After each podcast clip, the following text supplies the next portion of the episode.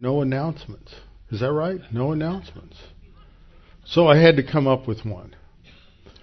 February 5th, we will have our annual congregational meeting. We've often had that towards the end of February, but I'm leaving on February the 15th to go to uh, Ukraine and we'll return on March the 3rd. And so um, we'll move it up so we have it before communion the second Sunday, so it's the first Sunday in February.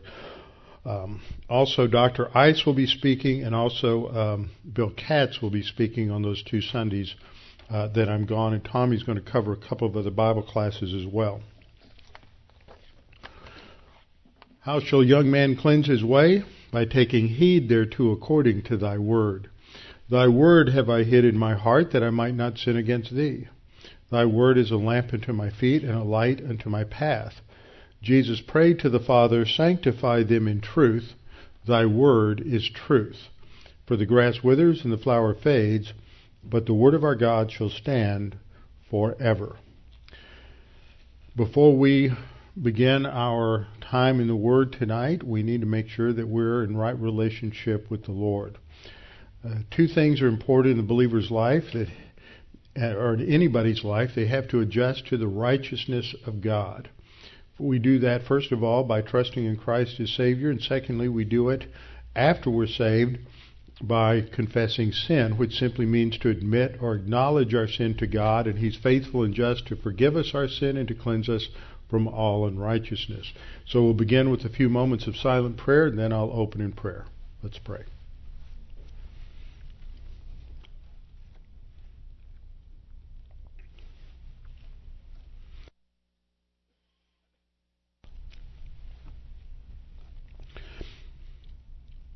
Now, Father, we're just so grateful for your mercy and your kindness, your goodness to us, that you have provided us with a salvation that is not dependent in any way on who we are or what we do, but is totally dependent upon who Jesus Christ is and what he did on the cross.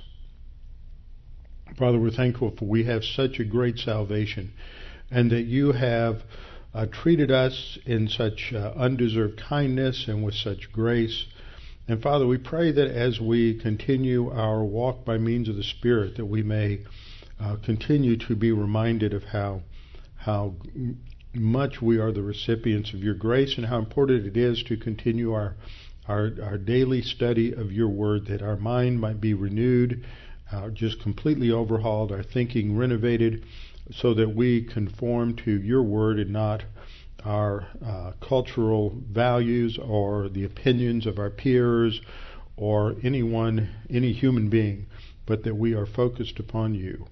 And Father, we pray that as we continue our study in 1 Peter, that you would help us to understand these things in Christ's name. Amen. All right.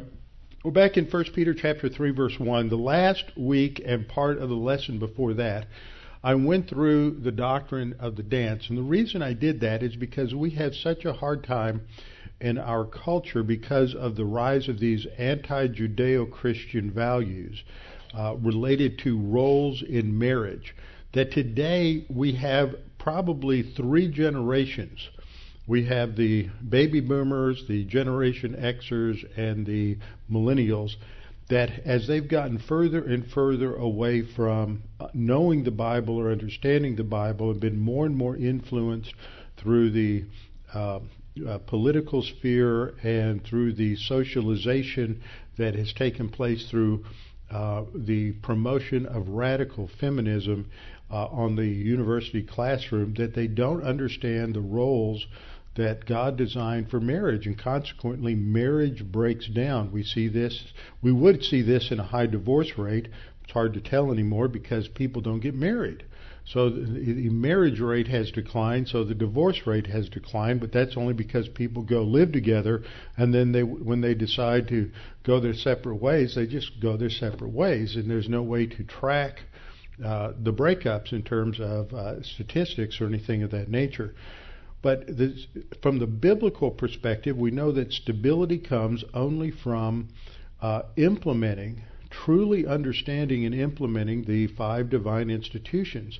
And these fall apart uh, and have fallen apart. The first one is our individual responsibility that every person is responsible to God for their uh, choices, for their lives. Uh, second is marriage. Uh, marriage is between a man and a woman, and uh, it is the the foundation for the family, which is the third divine institution. It is to provide the the instruction the framework of stability for the next generation to pass on the values from one generation to the other. And you have the, the family. There are clearly defined roles in the scripture for the husband, for the wife, and for and for the children. Ancient civilizations all recognized this, but they perverted it. Uh, that's what human viewpoint does. It perverts it. But what's interesting is they still held to a to the importance of marriage, even though, uh, for example, in Greek culture, they would also uh, almost institutionalized having a concubine or uh, the, the the man had a wife to raise or to rear children, and he had a concubine or a hetaira uh, as a mistress. And so that was formalized. So there's these perversions of, of, of marriage, but they understood that marriage was a foundation for the family and the training ground for the next generation. And they had laws. They had laws in Rome. They had laws in Greece and in older generation, older uh, civilizations, in order to provide that stability. What we've got in our culture, and I think it really began with the with the baby boomers. The baby boomers were an antinomian reaction to their parents. They were rebels. They rejected truth. They rejected absolutes. They were influenced by the deterioration in uh, in thought and morality that had really begun in the late 19th century that's come by various names existentialism, postmodernism, but they rejected absolutes. And so when you apply that, that moral relativism to marriage, then marriage as an institution is no longer significant or val- value. That stability doesn't come from following a set parameter of rules. And in fact, those a set parameter of rules is is viewed as a box that hems people in rather than a a framework that enables people to perform to excellence. And so you see that people reject the law. You see an example in our president who has an absolute disdain for the rule of law unless it happens to benefit his purposes. And we've seen this just in the last uh, week, and you'll see much more of it in the next three weeks. I don't think we've seen anything yet. I read one report today indicating that that he has been colluding. He and John Kerry have been colluding with the Palestinian Authority, and they have more little things up their sleeve to uh, to go against Israel with in, in the next uh, two or three weeks. So be prepared. Uh, this is antinomianism. This is against uh, regulations. You've heard me teach uh, many times from this pulpit about Israel's legal right to the land. If you can talk to all manner of unbelievers who don't for, who don't care a whit about what the Bible says, and they may not care a whole lot about history, but they do seem to care about the law. And coming out of World War II with the uh, breakup of the Ottoman Empire, those same nations that redrew the borders as victors have the legal rights to, and these this was the foundation of the League of, Na- League of Nations. They redrew the borders for all the nations in um, in in Europe. That was their right. They redrew the borders of Germany, Poland, Czechoslovakia, Hungary, Austria, all those, and that's legitimate. They didn't have time to complete the task, so they completed uh, the task at San Remo in Italy uh, concluding their findings in 1922, and they redrew all the borders in the Middle East, including that of what was to be set aside as the national homeland for Israel. And that was that incorporated within it the verbiage of the Balfour Declaration, and it was approved by I think it was 55 or 56 nations in the League of Nations, and that is what gave the Balfour Declaration international legal status. That's international law. In Article 80 in the UN Charter, they're required by their charter to enforce all of the treaties and laws that were entered into by their predecessor, the League of Nations. That means that the UN is obligated to protect Israel's right to the land west of the Jordan. So that this recent resolution that was passed down was illegal. It was completely illegal according to the UN's own charter, and um, and yet nobody cares. Nobody talks about it. The world has forgotten it, but there are a few people who keep insisting it, and the, the reason is is because people don't care about law. More relativism leads to social and political anarchy. And these ancient civilizations like Greece and Rome understood that. And so they had these rigorous laws and traditions to protect the family and to protect marriage in order to preserve the stability of the nation. And that's really part of the backdrop to understanding why both Peter and Paul take the time to give instruction on the roles and responsibilities from a biblical perspective based on Genesis 1 through 3 for the husband, the wife, the children, and the slaves and the and the masters because this had to be preserved, but not in the distorted or perverted human viewpoint way in which it had come to be practiced in these civilizations, but according to the biblical standards. So that's really the backdrop here. So when we come to the section in, in uh, 1 Peter 3 1 through 6, Peter is applying this biblical framework to a situation, a specific situation, that is a wife that is married to an unbelieving husband. The wife is converted to Christianity, and but the husband is not a Christian, and that would really set up a difficult scenario uh, in the Greco-Roman uh, Roman culture. What we've looked at and started through this and looking at some of the background two weeks ago in 1 Peter 3 1 through 2, we read, Wives likewise be submissive to your own husbands, that even if some do not obey the word, they, without a word, may be won by the conduct of their wives. When they observe your chaste conduct accompanied by fear, it says pretty much the same thing in the NET translation, which I quoted the last time, stating pretty much this same idea. So it's not a distortion. There's not real difficulties in the translation of this verse. Uh, and some people wish there were, but that's not the point. Neither is it something that is uh, culturally culturally relative. Uh, the verse goes, the passage goes on to say in verse. Um, I'll just stop there and we'll get into verse 3 in a minute. I want to talk about some background things. I mentioned the first two last time, and I want to hit touch on those and then move forward uh, tonight. First of all, there's a principle in hermeneutics. That is the biblical, uh, the hermeneutics is just the science of interpretation. And there is a science to it. There's also an art aspect to it, but there's a certain science to it. And one of the principles in, in interpretation is to interpret something in the light of the times in which it was written are to and also to interpret it in light of the culture there's a cultural context so when for example Moses wrote Genesis through Deuteronomy and the Pentateuch, he wrote that within a certain cultural context. Actually, there were two. There's the context of the Egyptian background, and then there's the context of the biblical revelation of God background. And that is the cultural framework out of which Moses, Moses is writing.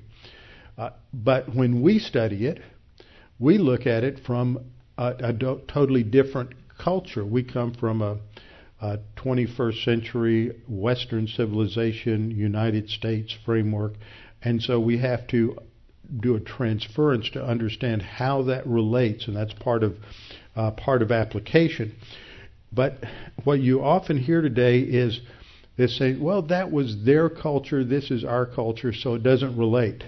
That's a misuse and a false use of this principle of interpreting in the light of the culture. If we understand the cultural norms at a time, we can get a better grasp of what the writer is saying, and we can see the universal principle a little more clearly to apply into the 21st century. So we interpret in the light of culture. It doesn't mean that the standards for marriage, the standards for uh, family, the standards for the roles of males and females in marriage are any different from God's design because when you read these these passages, 1 Peter chapter 2, I mean excuse me, 1 Timothy uh, chapter 2 verses 8 through 12 where Paul talks about not allowing women to teach men or to have authority over men. When you look at passages in uh, 1 Corinthians chapter 11, you look at uh, other passages like Ephesians 5 and Ephesians 6, also talking about the roles of men and women, fathers and sons, and and uh, uh, slaves and masters. The pattern always is when you look at the text and, the, and and Paul or Peter are saying why, it always goes back to before the fall in a perfect environment of the Garden of Eden. They, they're not looking to uh, contemporary culture to provide the rationale for why uh, women are to submit to husbands. In fact, they say a lot of things that don't fit and are very different from the way that their culture, either in Judaism or in uh, the Greco-Roman Empire, viewed things. For example, when in verse 7, which we'll probably get to next week when Peter addresses husbands, he says, Husbands likewise. The same way that, that uh, verse 1 starts off with, with the wives, uh, in the same way, or likewise, wives be subject to your own husbands. He says, likewise, or in the same way, uh, husbands dwell uh, with your wives with understanding, giving honor to the wife as to the weaker vessel, that's got to be understood in the context of that time period. A husband would have treated the wife as something less than the husband. They weren't on the same plane. Here, the husband is to treat his wife with honor and respect uh, as if she is a weaker vessel and being heirs together, that joint heirship to the grace of life, that your prayers may not be hindered. So that's a warning, men if you're married, if you're not loving your wife as Christ loved the church, then your prayers aren't going to get answered. That's like almost like if you're like being out of fellowship. Uh, you you may confess sin, but if you continue right after that to uh, mistreat your wife and not to honor her, then you're just back out of fellowship again. That, that that's one of those situations in the scripture that says that you can just eviscerate your prayer life by not being the kind of loving husband that the Bible says you should be. So that's uh, getting your relationship correct with your wife is one of the best things you can do to enhance your prayer life. That kind of a sentence would never be communicated in the ancient world or by the ancient philosophers.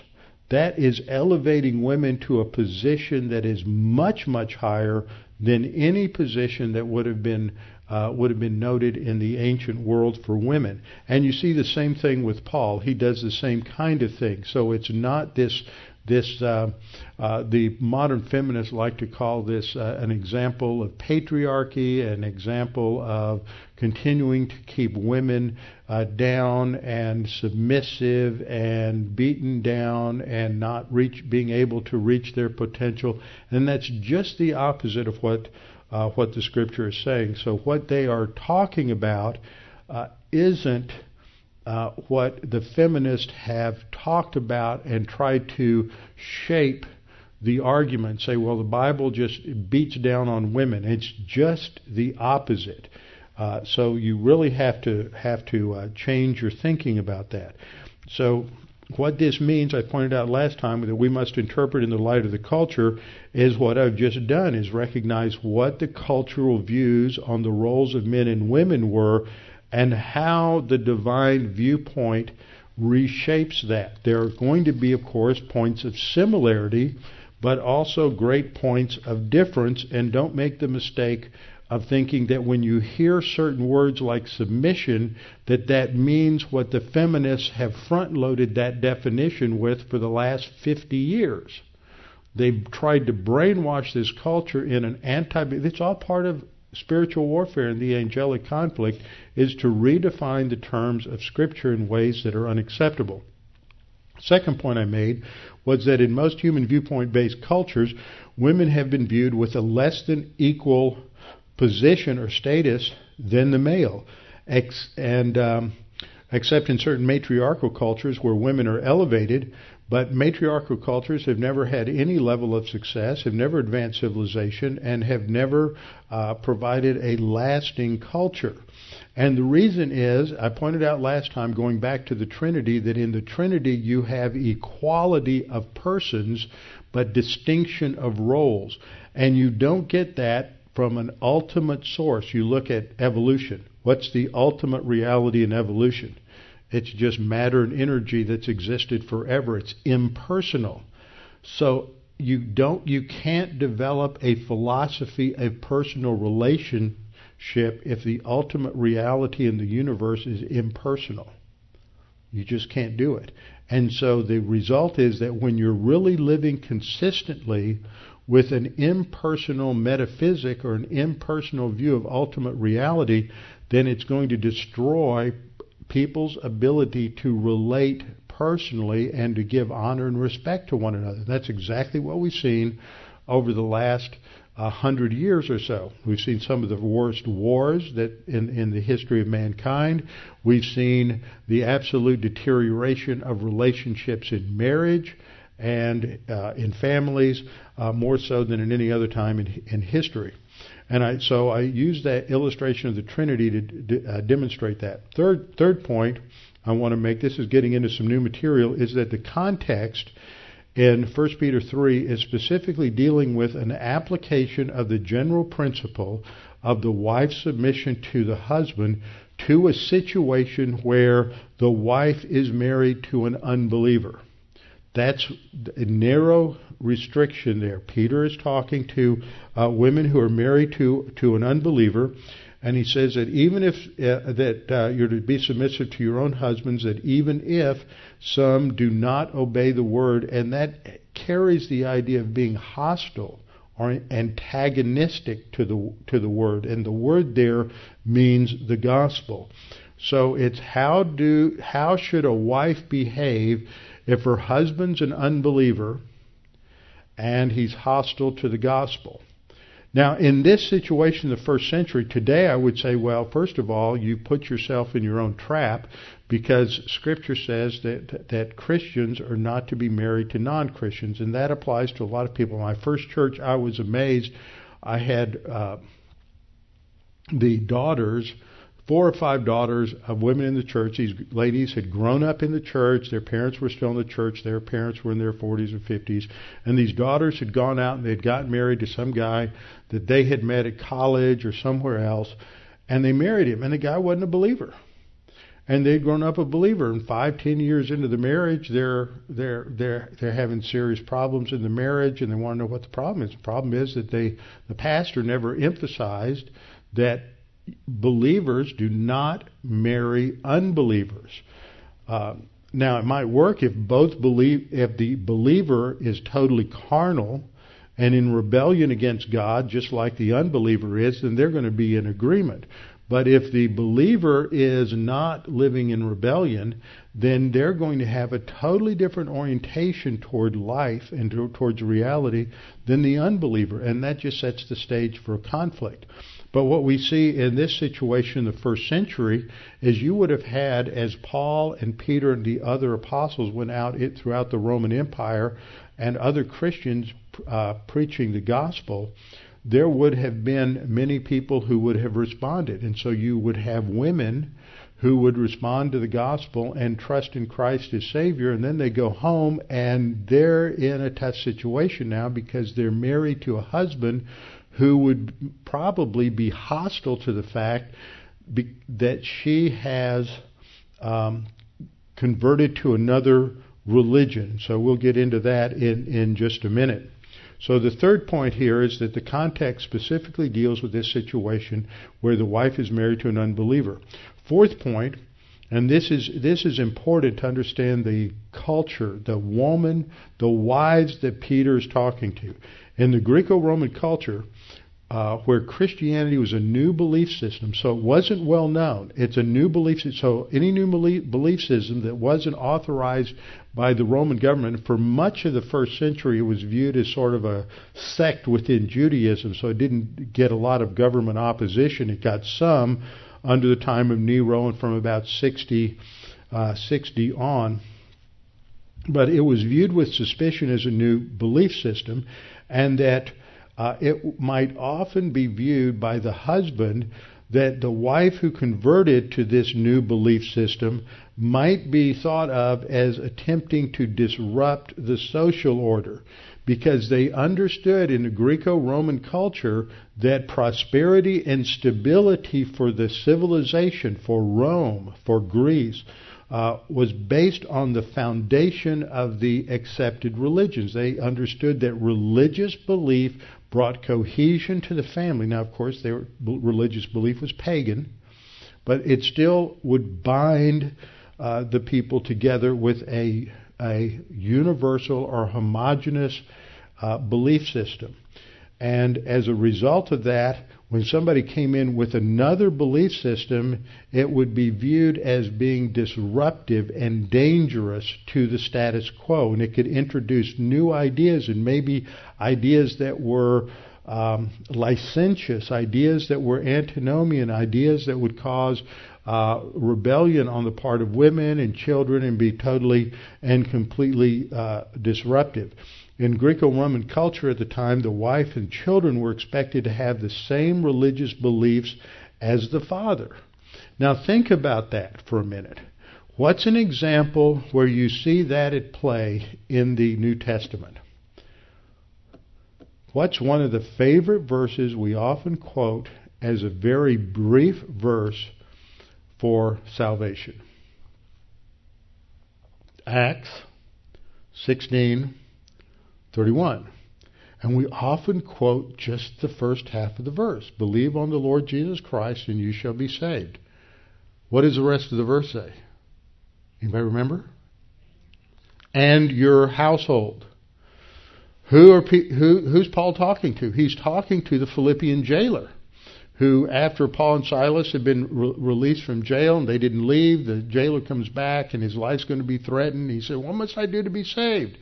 And so Paul tells them, believe on the Lord Jesus Christ, you'll be saved, and your household. They understood, they viewed the family as an important unit.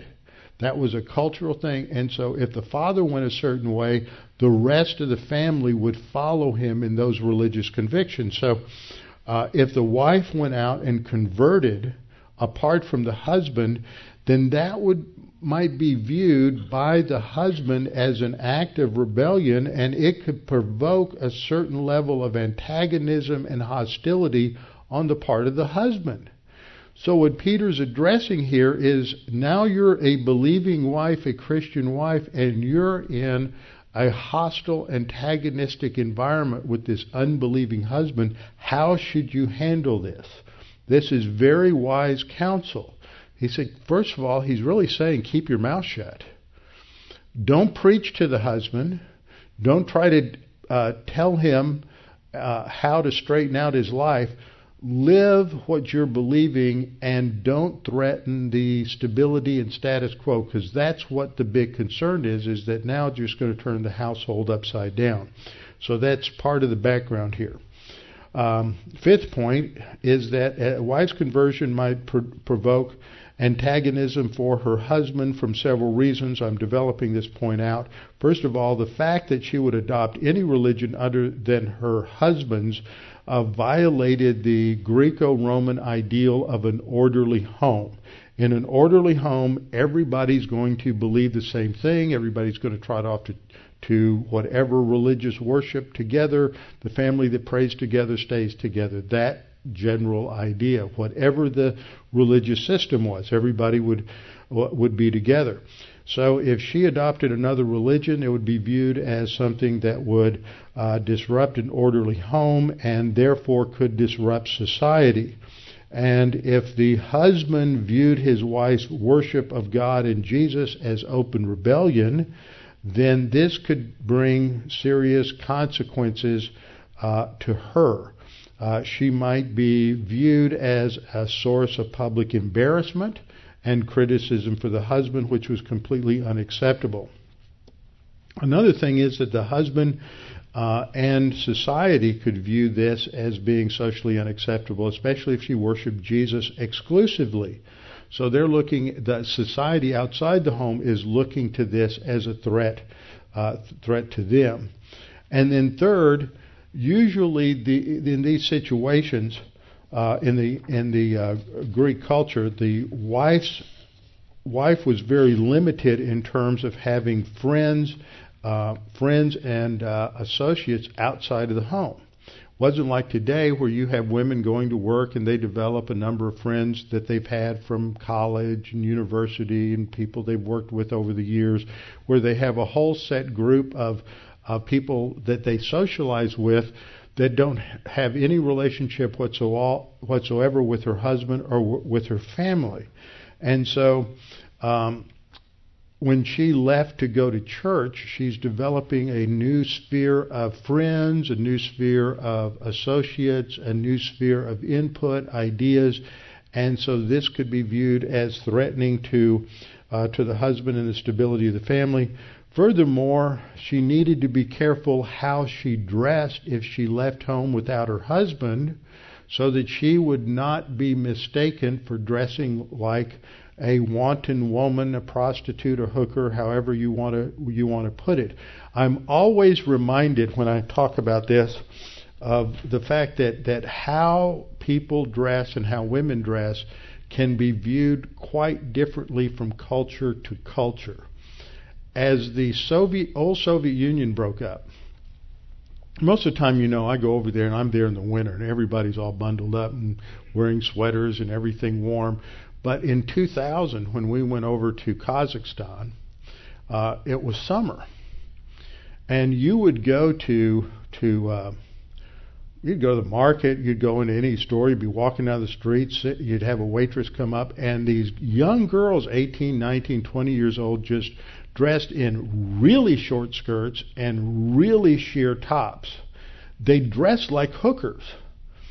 The Soviet Union had been, you know, broken up like seven or eight years before, and their view of how Western women dress, which was the ideal, was often what they saw in runway shows and how models dressed. And so that's how they would dress.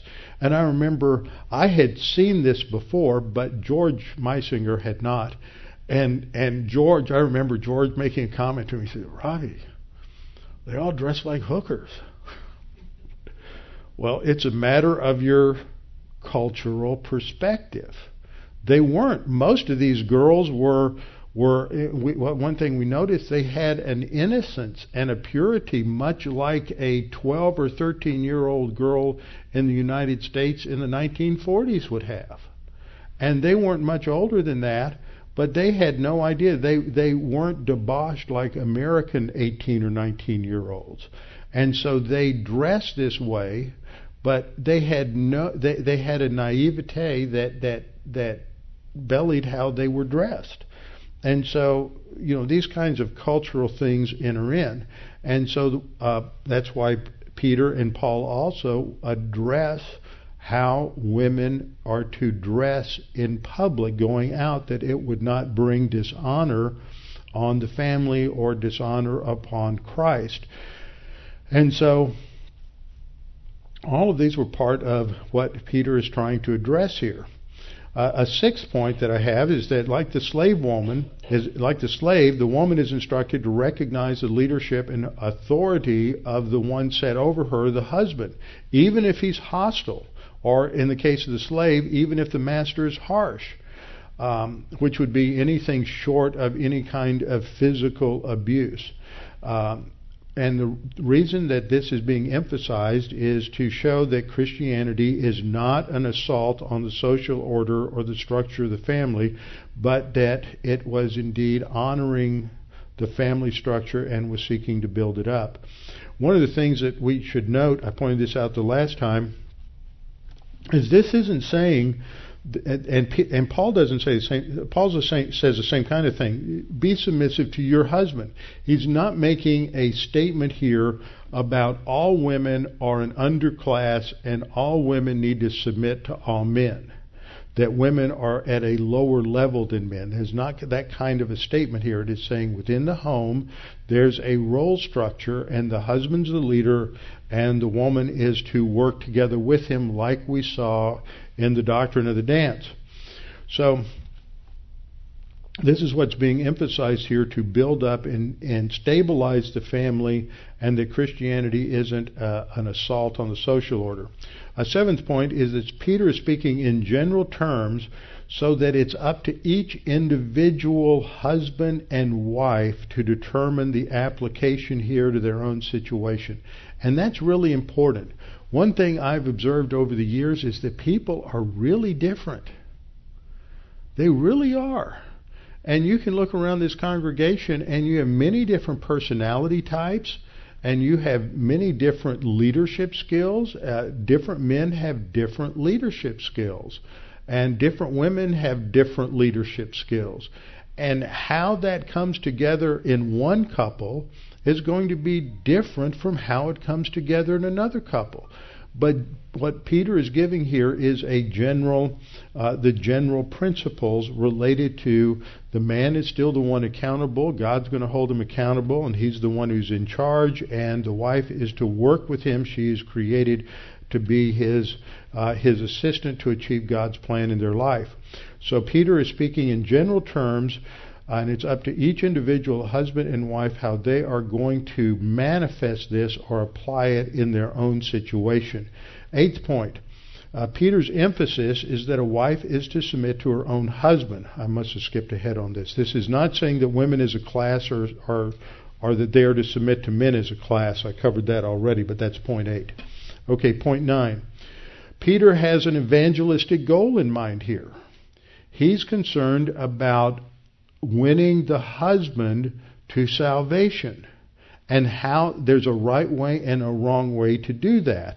And so in this culture, or rather in that culture at the time, the woman by, what was to be uh, was to show deference to her husband and not nag him, not preach to him, not uh, point out all of his sins and that he needed to get straight with God or he was going to go burn in the lake of fire. Uh, that would be showing a great deal of disrespect to her husband in that culture, and it would be viewed as something that was quite shameful for a woman to say something like that to her husband. Now, other cultures would be a little different. Today we have communication in a very different way between husbands and wives, but it was very different in that in that particular culture. So Peter is addressing that and saying that she should uh, win him through her conduct. And remember, we studied this word uh, as it's used all the way through Peter that we are to conduct ourselves a, a certain way, that we are to serve a certain kind of conduct. In 1 Peter 1.15, uh, as he who called you is holy, you also be holy in all of your conduct. Verse 17 of chapter 1, if you call on the Father, who without partiality judges each one according to his work, conduct yourselves uh, throughout the time of your stay here in fear. And so this goes on talking about how the believer is to live and how they're to comport themselves. And so the woman here has said that without a word, they may be won by the conduct of their wives. She's going to be demonstrating that she's not rebellious, she's not antagonistic to his leadership, she respects his position as the father, as the husband, and so there, this is not an act of rebellion. Tenth point. So, in a rather roundabout way, Peter's cautioning the Christian wife against disrupting the family by asserting her authority over the husband or asserting the fact that she's found the truth and he hasn't. Uh, it's not a He's not telling her to be a doormat. He's not telling her to uh, to shut up and just sit in the corner. He is teaching about how she can best handle a situation that may be viewed as a challenge to her husband's authority because she has uh, chosen a religion different from his. So that's the framework, and it makes much more sense when we understand that. And then he's going to talk about how she dresses, because now she's going to be going to meet with other believers. She's going to be uh, probably going out of the house, and so she needs to make sure that she comports herself in a correct way. So in verse 3, uh, Peter says, Do not let your adornment be merely outward, arranging the hair, wearing the gold, or putting on fine apparel. Rather, let it be the hidden person of the heart with the, with the incorruptible beauty of a gentle and quiet spirit, which is very precious in the sight of God. Now, this, and there's some passages in 1 Timothy that are similar, are taken out of context by a lot of legalistic people. Peter is not saying that the wives shouldn't dress well. The emphasis is not on um, is not on uh, dressing down. That's not what he's saying. He, he's saying that the emphasis needs to be on the inner character, um, not necessarily on the outer character. Today, I read this in a blog that I thought brought this out in a certain in a certain sense. Uh, some of you may be familiar with David Brooks. He's a columnist for the New York Times. Sometimes he's conservative. Uh, most of this last year is very anti-Trump, but just on another note, uh, a week after Trump was elected, he came out and he said, He's really impressed me by the way he has gone about selecting uh, cabinet members. They wouldn't always be my choice, but they're well qualified people. I haven't heard anything more. I don't normally read him. But he wrote a book, and uh, in this book that he's recently written, he talks about the difference between what he calls resume virtues and eulogy virtues. This is David Brooks' categories. And he's arguing that our culture emphasizes attaining things in life that enhance a resume education, wealth, fame, status, over striving for character qualities integrity, humility, dedication, and love. Uh, these are usually reserved for a person's eulogy.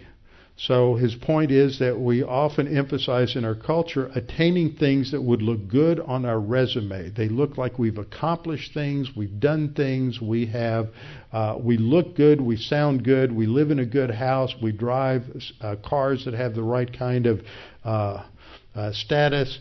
But uh, rather, we should be emphasizing the things that we want people to say in our eulogy that, that we we had certain character qualities.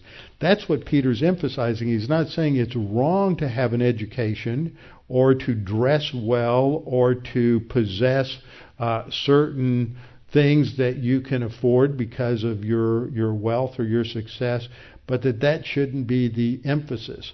Every time I read this verse, I'm always reminded of the first few months I was in Dallas when I went to seminary in 1976.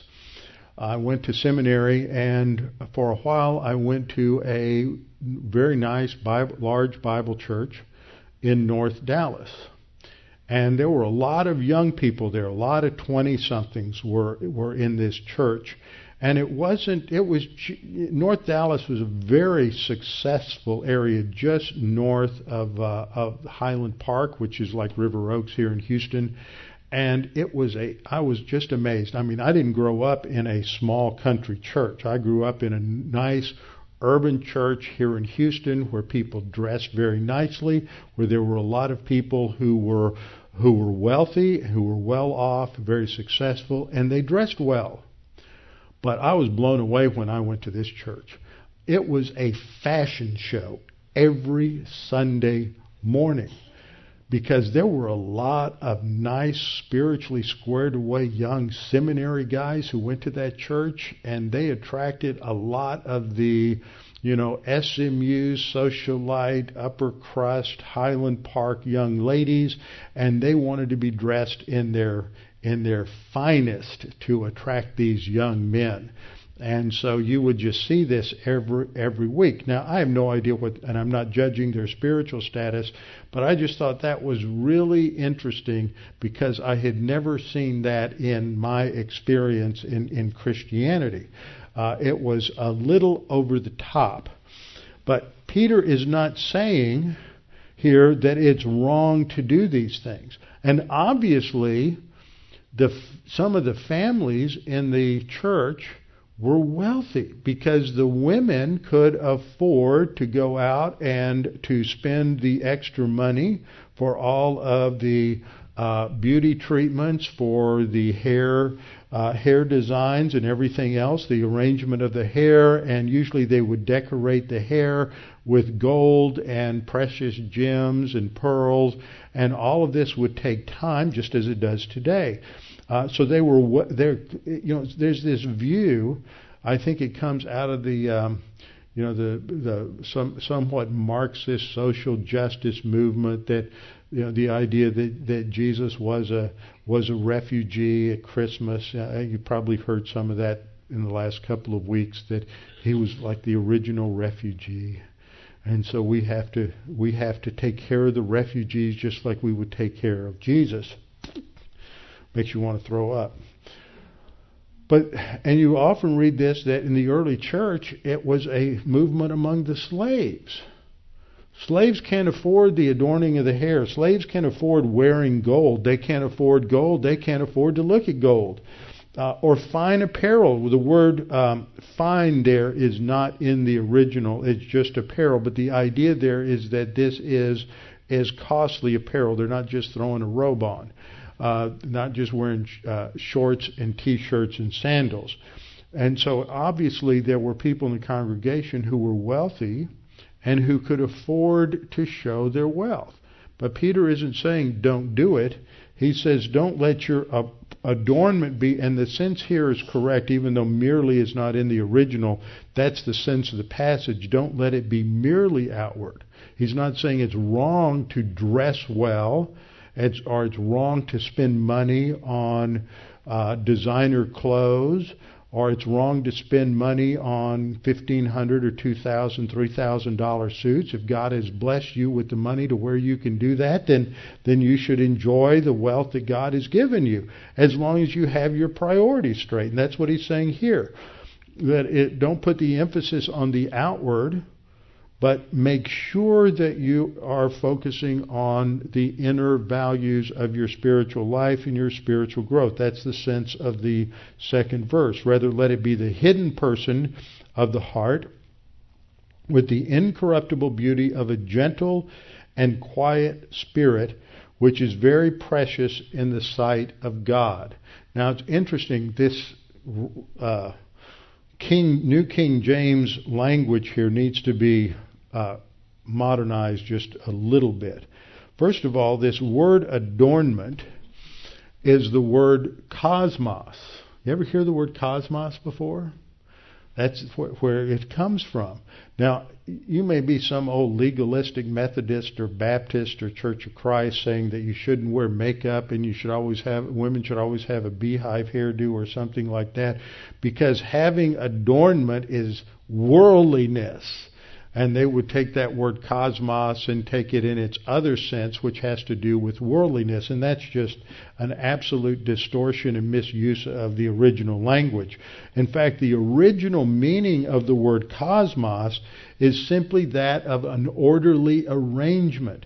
That's where we get our English word cosmetics that a woman will put on cosmetics, she will put on her face. She will organize and structure how she looks very carefully.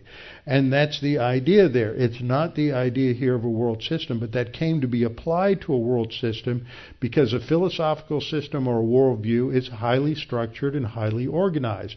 So that's how the word came to mean more than just uh, the orderly arrangement of your clothing and your appearance. In the second verse, in verse 4, where it says, Let it be the hidden person of the heart, what this is talking about is the inner person, the real you. The real you isn't what you've camouflaged by how you dress, the status symbols that you uh, use, the style that you choose to present yourself. Uh, that the real you is your soul, what's going on behind the facade, the way you think, the way your sin nature works, the thoughts that you have, good and bad. All of that's the hidden person of the heart, and the word heart here emphasizes the center. The, the, the center of a person's thinking. Heart has to do with that which is at the core of something. Uh, not a physical beating heart. It's talking about that which is at the center of a person's being. And so it's that hidden person in their soul. A heart here would be comparable to soul. With the incorruptible, that's a good translation, incorruptible or impermeable uh, beauty of a gentle and quiet spirit. Now, what does that mean, gentle and quiet? Because as soon as you read that, you're, you're thinking of some kind of weak, wimpy little doormat. Well, the word translated gentle is the word praus, which is a synonym for, uh, well, it's related to the word prautes for humble, but it's also related to the other words that we talked about in terms of humility, that humility is being submissive to authority. The most humble person in the world, and this is a word related to the word, the Septuagint translated that, uh, for Moses, the most humble man in the world in the Old Testament was Moses. But Moses was a very strong, powerful, focused leader. But he was submitted to the authority of God. That's what made him humble. Jesus was humble, not because he was a wimp and he was rolled over by people, but because he submitted himself to the authority of God. We just spent a lot of time talking about Philippians chapter 2. He humbled himself by being obedient to God. That's what humility is, being obedient to the authority over you. So it's the incorruptible, incorruptible beauty of someone who is submitted to, to authority and is strong because of it. And then quiet spirit is the word hesukios, which in some cases means quiet or silent. It could mean that here, especially in contrast to winning their husband without a word but it also has the, the sense of not being disruptive, rebellious, or contentious. And so this also fits in contrast with a humble spirit that is submitted to authority and quiet, that is not disruptive, not rebellious, not contentious. Proverbs has a few things to say about this. Proverbs 31:30 says charm is deceitful and beauty is passing. It doesn't matter how great you look when you're 16 or 19 or 25 years of age or how well you dress. And it doesn't matter how much you lose your looks or gain better looks as you grow older. What matters is the state of our soul when we're standing before the judgment seat of Christ.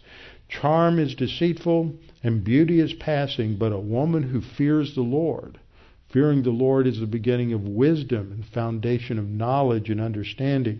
A woman who fears the Lord, she shall be praised. And we can apply that to any believer who fears the Lord will be praised at the judgment seat of Christ. Proverbs 12:4 An excellent wife is the crown of her husband, but she who causes shame is like rottenness in his bones. So, couple of applications very similar to what Peter is saying. It flows right out of the Old Testament. And then he gives an illustration in 1 Peter 3, 5, and 6. He says, For in this manner, that is, in this manner of submission, in this manner in former times, talking about Old Testament stories, the holy women.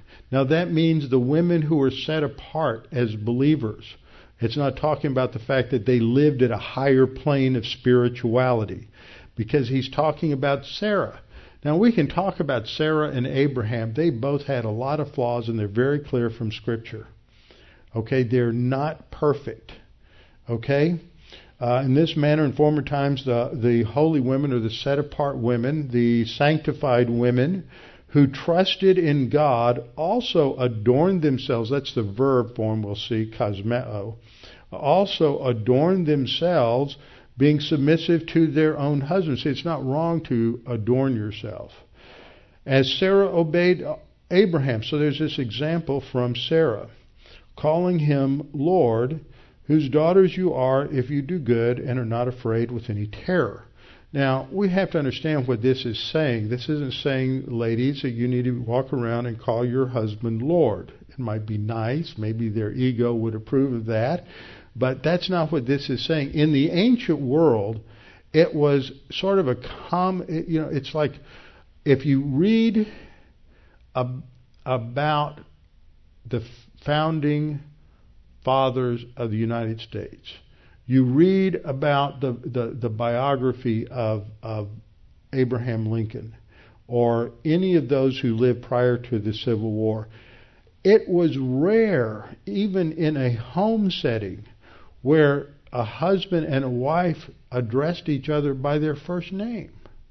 They would address themselves as Mr. Lincoln and Mrs. Lincoln or they would refer the wife would refer to the husband as sir and the and the husband would refer to the wife as ma'am. There was a level of protocol and deference on the boat of uh, on the part of both of them.